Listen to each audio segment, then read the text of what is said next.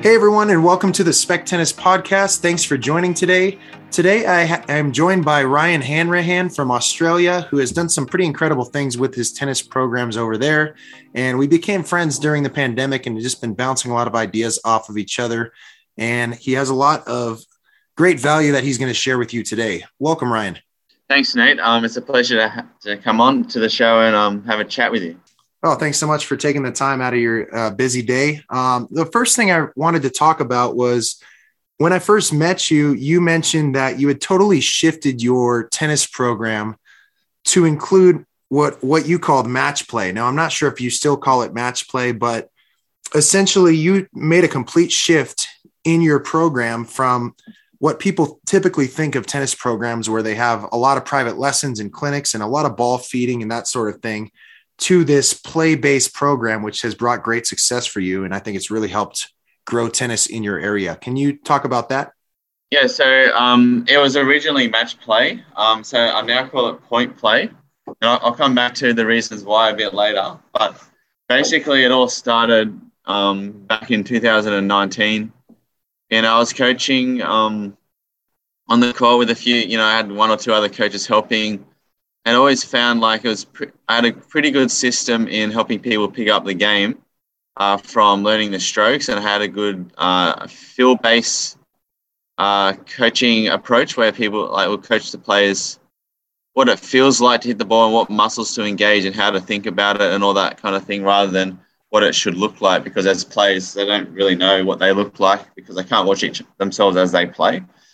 So I did it around that, and the strokes you could pick up the strokes quite well. But you know, trying to replicate other coaches to do that was hard.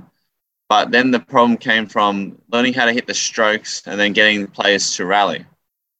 And then, so that's, you know, from 2014 to 19. And then fast forward to 19, I had a French coach um, who was overseas for the year and he was like one of my assistant coaches. And I was training him up for the AATC in Australia. And I was doing like this weekly course with Andrew with them. So we just come Andrew Hill in Australia, just two hours a week on a Sunday morning, and we just come in and train. And when Andrew thought they had enough knowledge to qualify each level, then they would pass them. So it wasn't like a come to a six-hour course and then fail or pass. It was just keep going until you get the correct knowledge. And the way Andrew set it up was really, really, really um like impressive because everything was based around rallies and playing points. And I was like, well, how do how do you do that? You know, so other coaches would probably be the same. You know, it's hard to get a player to rally from the get go. You know, because it's a skill based sport, and it's hard enough just to teach them the strokes. And the common approach is to teach them the technique so they can do that. But the way Andrew did it was you'd get 15 minutes warm up, and then so you'd rally from the service line, forehands and backhands, and then 15, uh, five minutes uh, volley warm up, uh, standing just inside the service line. So then you practice your extension on the volleys and then five minutes serving. And that works well and good. And there's like I always thinking, what about if the player is a beginner? Do they do that? But then just like we just do the five second rule.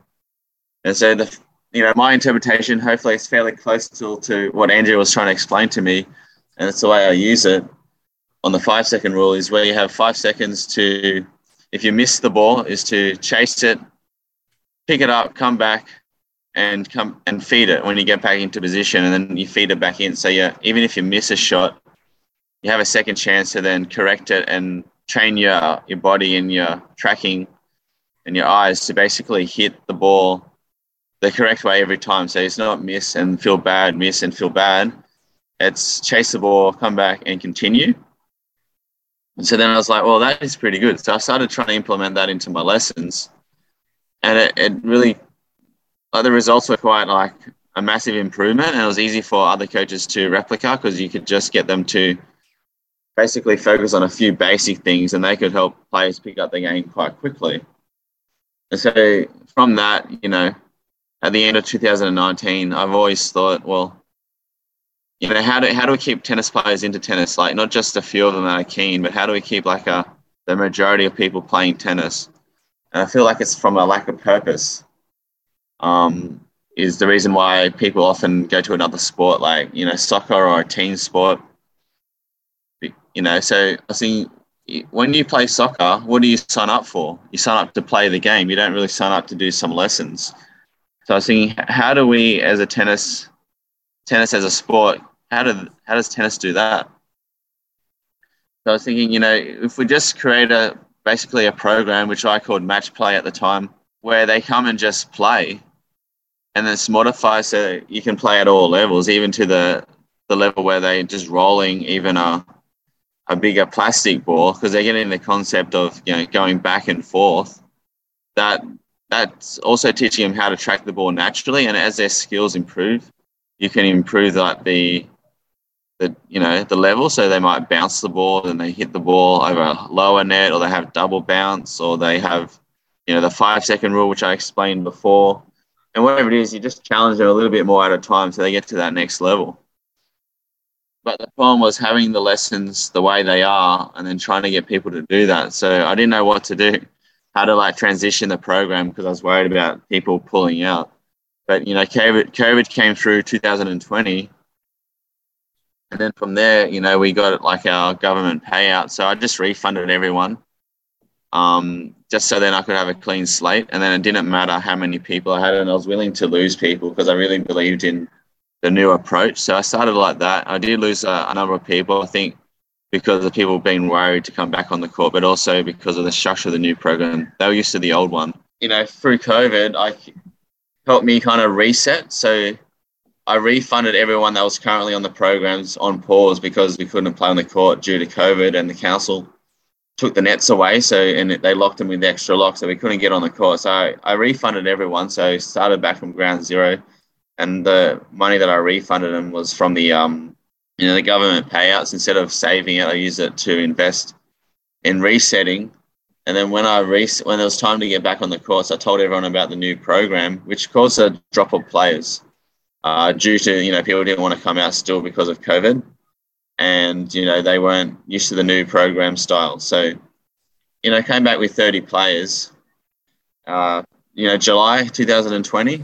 By September 2020, I had 70 players, and at November I had 150 players because people that some of the people that stayed and the new people really really liked the engagement of the match play but the problem that I had initially with the word match play was it sounds a bit too complicated. So they just want to, I just want to learn first. I don't think I'm good enough to play match play yet. And it sounds a bit daunting. So I stopped advertising the word match play, just advertise what the word did, you know, what the sessions would do. They help you pick up the game faster by rallying, less lineups, more flow, things that people are looking for, you know, constant hitting the ball. Like, you know, you're not really having much of a break. The kids are feeling energetic, they're feeling tired, they're not getting bored. So I did it that way, but then I changed the word early last year, 2021, to the word point play.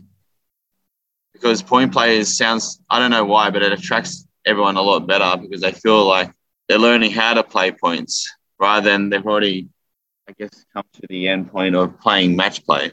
It is match play, it's the same thing, it's just a different wording really. So from then on, you know, I knew how to, you know, advertise, but I could only do it in pockets because of my time. So at the end of last year, we hired a virtual assistant and we've gone from, um, you know, we had 150 players end of 2020. COVID came again in 2021 with all the lockdowns. We dropped back down to 80. And then by the end of last year and continuing to this year, we had 300 players per week. And it's only at 300 because we need to hire some more coaches and just trying to find coaches at this stage is a little bit tricky. So it could be we've got about 50 to 100 players on the waiting list. So we've grown quite quickly because of the way the program's structured. So that's a long that's answer. but yeah, that's, that's um, incredible. Um, yeah. I'm glad you elaborated on that whole thing because you, you got one idea about the five second rule and making things more like a point and then suddenly just transition your whole program and really took a leap of faith. So if I understand that correctly, you just completely abandon the whole the traditional model of giving players private lessons and instead they participate now in this match play point play program from day one even if they're a beginner because you have all these different modifications that you can use depending on what level they're at and then uh, correct me if i'm wrong but then if if a player wants more assistance then there's a reason for them to come to you for a private lesson because they need to advance to the next level in point play. Does that sound correct? Yeah. So I didn't abandon private lessons, but you know, you from your explanation as overall in the end you, you got there. So basically, we set it up and we encourage people to play point play. And if they do a private lesson, I often encourage like a private group it's it's not really a one-on-one it's not private in that sense but it's private in terms of you know you bring your own friends or family along and it's your own private group no one else can join it and so they share the cost but that that program also even if it's private is structured into a point play session and then once they go from there if they want to add another session then we build into more you know, technique based, tactical based, or the, some of the tactics come into the point play depending on the level or they're naturally taught. So it's just a flow from the game of tennis. So, you know, like what is tennis? Tennis is hitting the ball back and forth over the net inside the lines, you know, with a few like rules in terms of serving and and all that. But people come to learn the game of tennis when they sign up, and that's what they're thinking. Even though they know that they have to learn the skills of forehand, backhand, serve, and the movement and watching the ball and all that kind of stuff.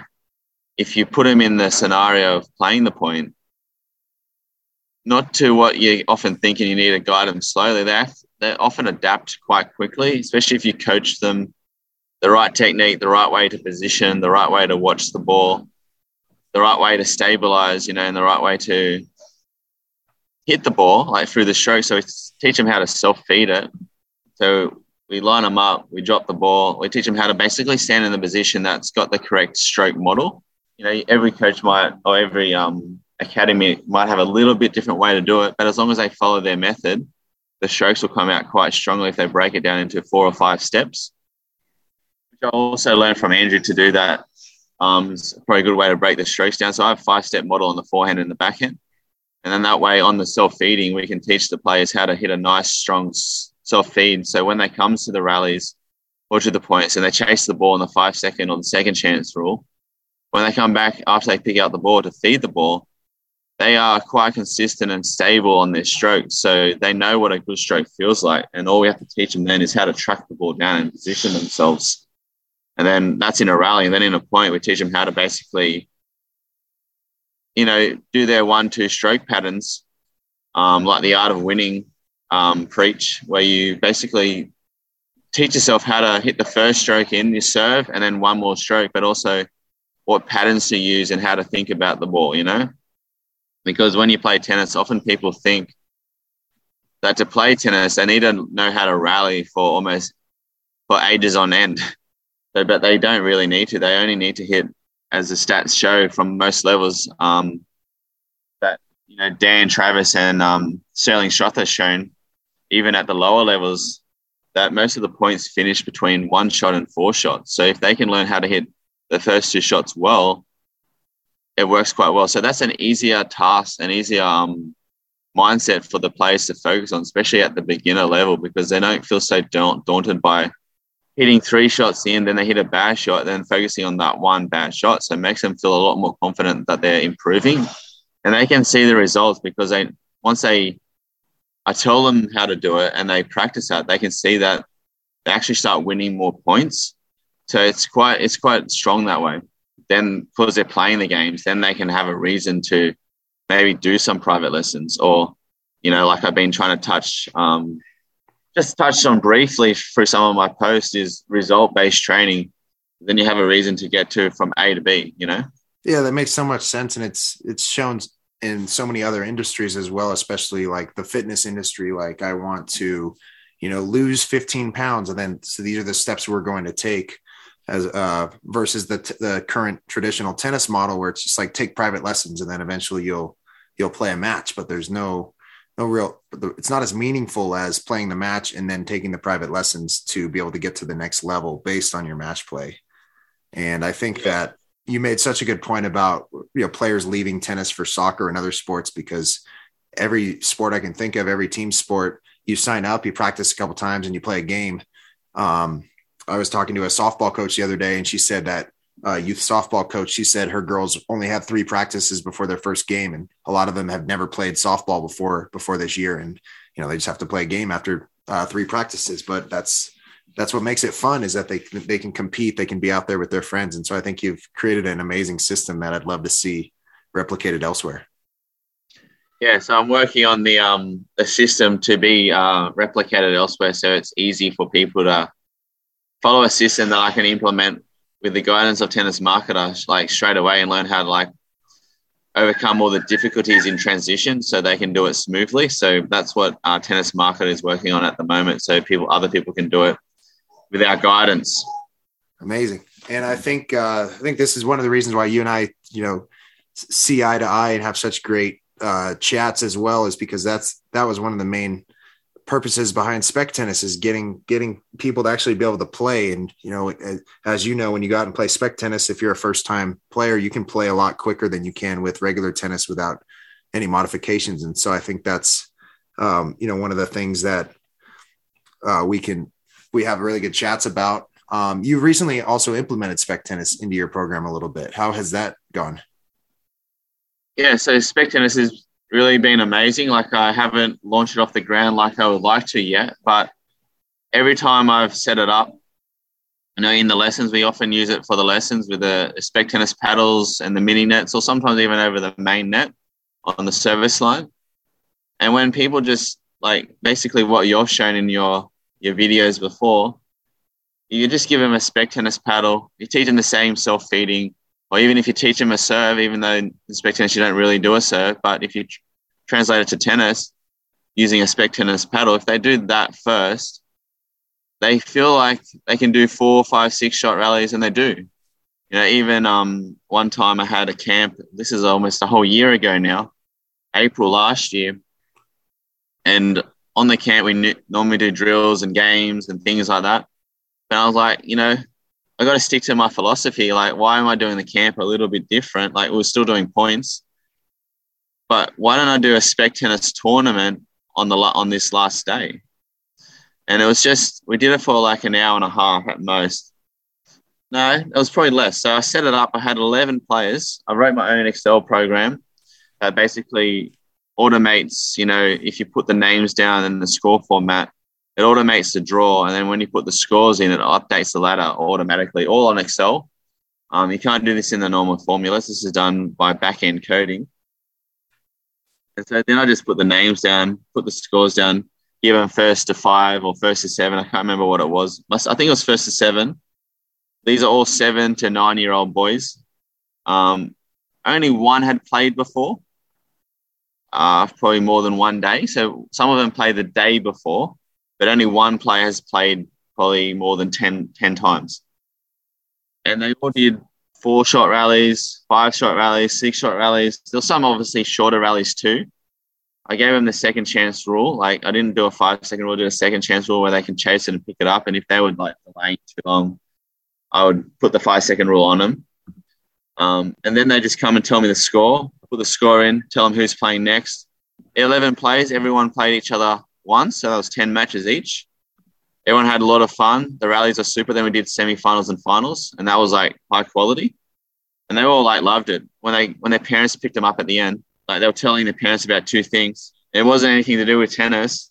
One was the thingy flip, which you guys probably don't know what it is, but it's basically a, a cube where you you catch a hacky sack kind of ball um, on the five different sides of the box, and everyone loved that. But the other thing they really really loved, I think even more than the thingy flip, was a spec tennis tournament. They came, they go, you know, I came seventh in the spec tennis tournament. They didn't really care where they come.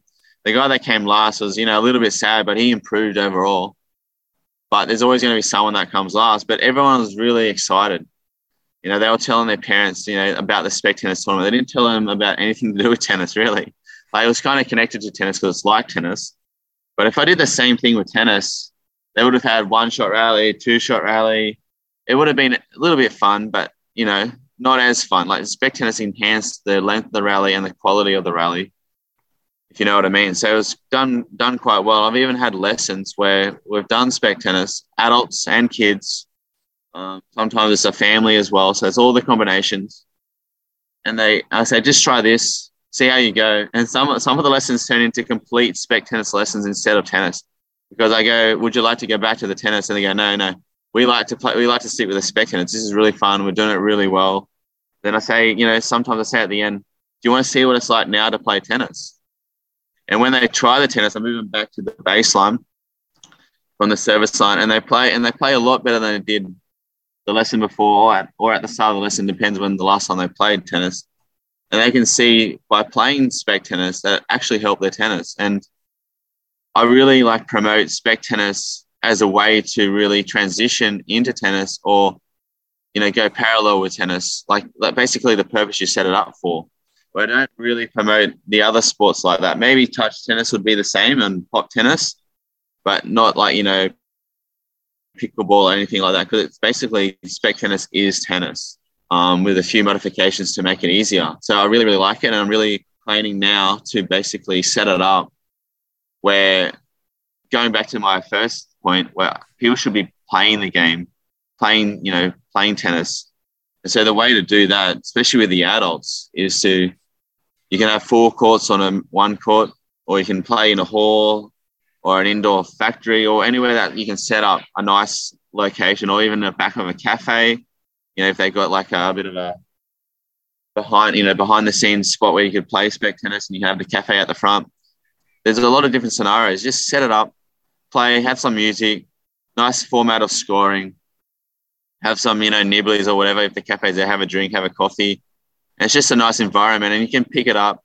People can play straight away. They don't need a you know four, five, ten lessons to pick it up. They can ask their friends to come one time. Their friends can play straight away, and it just grows the community. And then when they get a bit better, they can try tennis, and then tennis is easier, like I said before. I have That's a lot, so, lot of long-winded ended answers. So no, I'm, I'm, trying to digest yeah. all this information. I love it, but um, I think that the takeaways that I've got so far today are you know, giving players the experience of actually being able to play um, in order to to grow something as big as you've grown it you've created all these systems very organized systems where you're able to you know show other coaches your systems and train them to be able to implement them and just everything's very organized so you know the next when a when a player reaches a certain level you know the next uh the next modification that needs to be made for them to to uh kind of move them through the match play system. Um, and then you found that spec tennis can really, you know, en- enhance the joy of, of being on the tennis court, especially for, for beginning players. Yeah, that's all right. That's a good summary. So just a correction on the match play is now point play. Yes, sorry, keep keep calling it match play, but uh, we use yeah, we use play. the word match play for the um, once you get a bit of rhythm and you're more confident um, in in your level. So we call it match play because it sounds more official than match play goes into competition later. So basically, it's a play on words to work on the mindset of the player and the approach where they're currently standing. I like that. That's also kind of like a, a, pyramid as well, with you know points make up a match, and so they're doing point play first, then they're doing match play, then they're doing competitive play tournaments. Is that how you yeah, would summarize that? That's it. And even if the even with my top players, what I do is I, I have a lesson. A lot of it's built around tactics and playing, and then, you know, we do some extra lessons to refine the techniques and stuff, but often through the points. But then my transition then is to have, you know, practice matches, you know, and then then competition. So like casual competitions, then tournaments. So there's like a transition to overcome each natural difficulty. So by the time you get to the competition, it's not lessons to competition. There's another couple of stages in between that joins the links a little bit more strongly. So it's not just for the beginner players the way we approach it; it's also for the top level guys. That's great. Do you find as well that you're able to get uh, kids at a younger age coming into your program? Because I think that's one of the one of the disadvantages of tennis compared to soccer is uh, you know kids are playing soccer at five and six years old. They're playing games, but they don't play tennis matches until sometimes yeah. nine or ten years old. So do you find that with the point play system, now you're able to give them that competitive experience from an earlier age? Yeah, definitely, and that's that's what they thrive for when they, or they naturally thrive for it. And you know, and people say, some people say, you know, competition's scary, and we just want it to be fun. But having natural competition is what makes it fun. You know, you don't have to focus on the losing, and you can celebrate the wins, but not really put people down for the losing. But you just teach them how to be resilient. Um, and just they enjoy the competition naturally. They don't think too much about it as long as you don't focus on the losing and make it too serious it is fun. It's more fun to have the competition, even if you then play another game that's not quite. You might be like a transition game that's like you know hitting the ball at them when they're running across the court, or a game where they're running around the lines called Pac Man. They then put that tra- that natural competition into everything else, and they don't come off the court bickering who won and who lost. They just kind of get natural banter, natural competitiveness, and then that transitions easy into then putting them into a competition later. You know, so because they they're just used to it, and that's what they like anyway. All natural we all naturally like to be competitive. I think what we don't like is we don't like to be seen as failing or like, you know, that we can't do it or anything like that negative or that we're not pleasing someone else or even pleasing ourselves or it's too much effort, it's making us too nervous. We don't like all that, but we do really like to be competitive and to see our own achievements, you know, and we just have to realize that we, we can't win every time.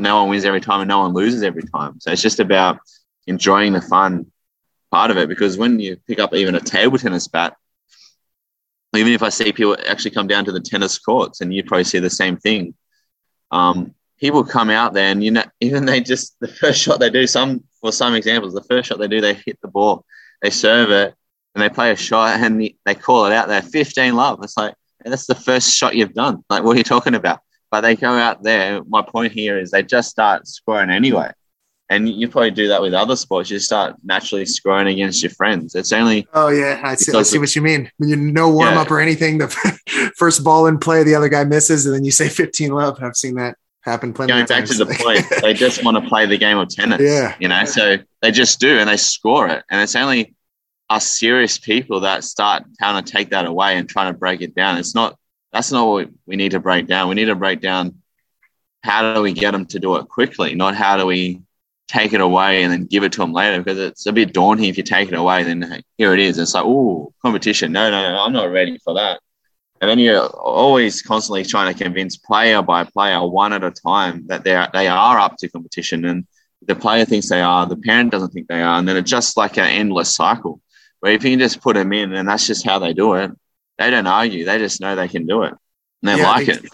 You know, they want more the only sports I can think of where you you don't actually get to play the sport in most situations for a really long time. And I think you've you've solved that riddle of how we can get people actually playing the sport. So I thank you for that. And uh, I know you've got to run back to the tennis court, um, but I know I've learned a lot today, and I know the listeners will have gotten a lot of uh, value out of this podcast as well. So thanks so much for being on today, Ryan. Uh, Ryan from Velox Tennis, and he also has uh, tennis marketer, which helps uh, tennis clubs and pros put systems into place to be able to replicate a system like this uh, within your own tennis program. And it doesn't just have to be in Australia; it can be in the U.S., it can be worldwide. So um, definitely uh, reach out to me, Nate at spectennis.com, if you have any questions, or you want to reach out to Ryan as well. I can uh, drop his contact information in the show notes.